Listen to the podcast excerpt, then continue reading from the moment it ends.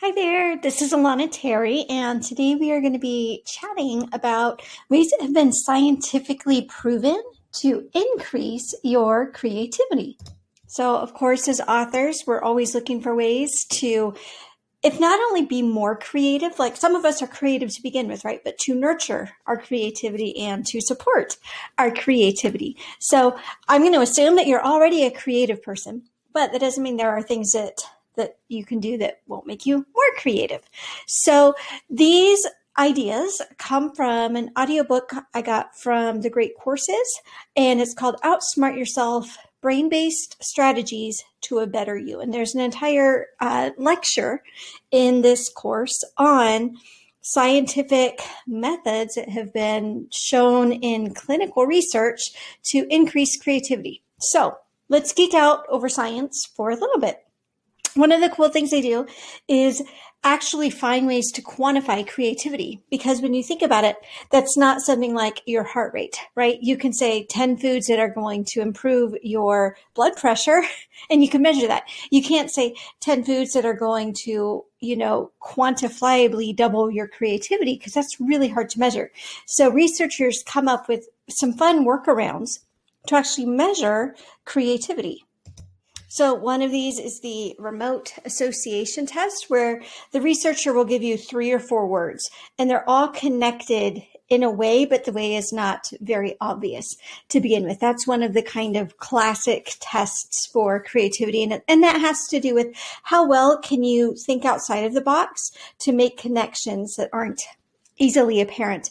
Another one that they will often use in these research studies is the alternate uses. So it'll be something like, here's a paperclip. How many things can you think of that I can do with this paperclip? And they can give you a time frame and see how many ideas you come up with in that time frame. This isn't in the lecture. This is just something that I took away from this. I think that's why, like, as authors, we should never feel guilty if we're taking time out to do some of those party games like taboo or games that just get you thinking quickly, making associations, because I feel like that's really good practice. So again, if creativity is something that can be measured and quantified, it's also something that can be practiced and improved on.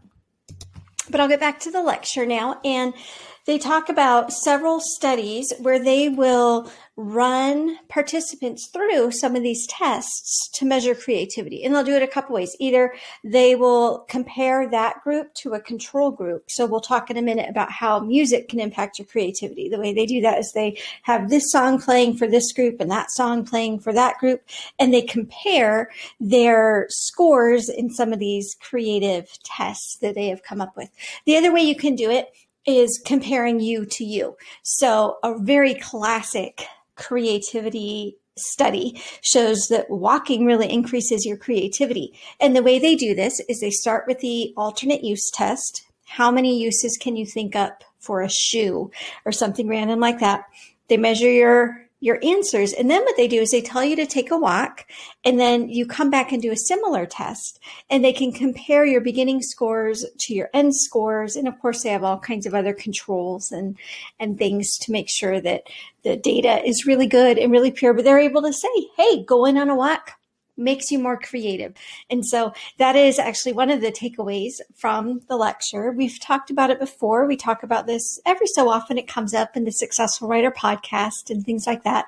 How it is important to be taking care of our physical health because our physical health is connected to our mental health, which is connected to our creative process. If your body's sick, you're not going to have the energy to throw into your books like you want to. So we all know exercise is good for us, but a lot of us feel shamed about that or we feel like we don't have time even though we think we should. So here's just one more reason.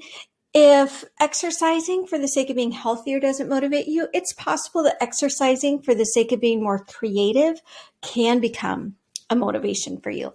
And so I'd encourage you to go and look at that. Uh, they call it the Stanford Walking Study. That one's a pretty common one. I've heard about that one in probably a dozen different places, not just the, the great courses. Uh, there were quite a few new studies though in the great courses lectures that I had not heard of before. So, one of them was how music will increase your creativity. And I won't give you the entire, um, exactly how they did the study, although it's interesting, but I'll give you the takeaway, and that is that upbeat music helps you in kind of the broad thinking, like the problem solving, coming up with creative solutions, and kind of sad, minor key, slower music actually helps you to focus and narrow in on one thing.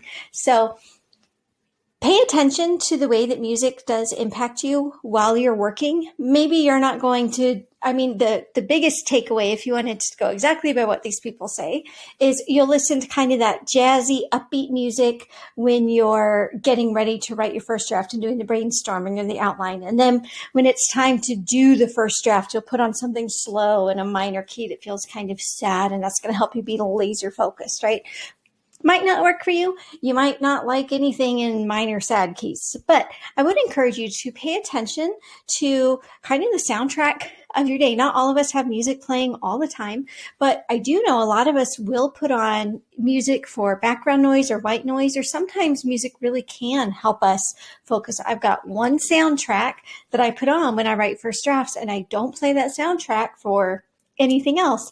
And for those of you who know me, you'll get a little chuckle. It's an hour long instrumental Marvel soundtrack. So it's, you know, the themes from several of the different Marvel movies in symphonic form and an hour long soundtrack. I have made that my first draft soundtrack. It blocks out some of the noise from the house. It cues my brain, hey, it's time to get to work. And for sure, music can be energizing, right? So think about just the kind of music that gets you feeling upbeat and feeling like you want to dance, even if you're not going to dance. And sometimes you can use those kinds of soundtracks to get yourself in a motivated mood, right? Um, you get ready for your writing day while the, the Rocky Balboa, he's running up the steps soundtrack is playing, something like that. And then the other thing that I know of that writers do and can be really successful in is to create different soundtracks for different stories. So maybe you've got a story where there's a lot of suspense and you come up with an entire suspense soundtrack. Or maybe you're doing a love story and you find, you know, pop love songs that kind of take them through the arc of their relationship. There are different ways, but think about it. Think about like what's one way that you might be able to use music to get yourself into the right writing mindset or even into the mindset of your characters, right? What would be this character's soundtrack right now? And maybe you put that on. I know if I'm going to do like a very romantic scene, sometimes I'll just throw on a love song or two beforehand. I don't write well when there's songs with lyrics. And so I wouldn't want to be like typing to a love song, but playing it beforehand to kind of get myself into that mood can be really, really effective. There are also studies that have shown that the better mood you're in, the more creative you are. This feels intuitive to us most of the time. Most of us are going to have our best writing days on days where we're feeling good. Life is working out pretty okay. And for most of us, it could be a lot harder if we're really tired or really depressed or really stressed out. You could say, I don't have the energy to do this for myself but I know that my creativity is going to be boosted by my doing this. It's going to help my readers. It's going to help me write better books. You can even maybe even do it for your characters, right? If you're a novelist, maybe you don't have the energy to take care of yourself on your behalf. So you decide that you're going to take care of yourself because your characters need you to keep on writing their stories. And you know that when you are in good health, then you can write their stories better. One more of the things that was clinically proven to increase creativity was procrastination or an incubation period. So I'm not talking about the procrastination that leaves you feeling ashamed and guilty and like you're a lazy person. I'm talking about you're in the middle of an intense scene or you're stuck on a plot point and you decide to step away from your manuscript, give it a little bit of time to incubate. And when you come back to it, you know exactly where that book is going next. So please remember to always include time in your day, in your production calendar for the white space that you need. Some people need way more white space than others, but that white space allows us to let questions and ideas percolate. And for some of us, we do ourselves a huge disservice if we don't give ourselves enough margin space. Maybe for you, it means that after you finish a book, you have a non negotiable week long where you're not going to write anything yet, right? Maybe you focus that week on the admin stuff or the marketing stuff, or maybe you just take it easy and, and you know, go on more walks or something. But you deliberately include that in your production calendar because you know that's where the ideas come. Like I said, some people need more white space, some need less, but be mindful of how much white space is optimal for your creativity. And don't feel bad for the times where you decide to step away from the manuscript to let those ideas percolate because you're going to come back more able to write something amazing than you would if if you just were to plow through it. Okay, sometimes we plow through it, but sometimes we step back and allow our brain kind of the the release of tension and we just let the ideas come in their time. You don't always have to force it really, really hard. All right, so those are some ideas of ways to increase your creativity, and I hope that was helpful.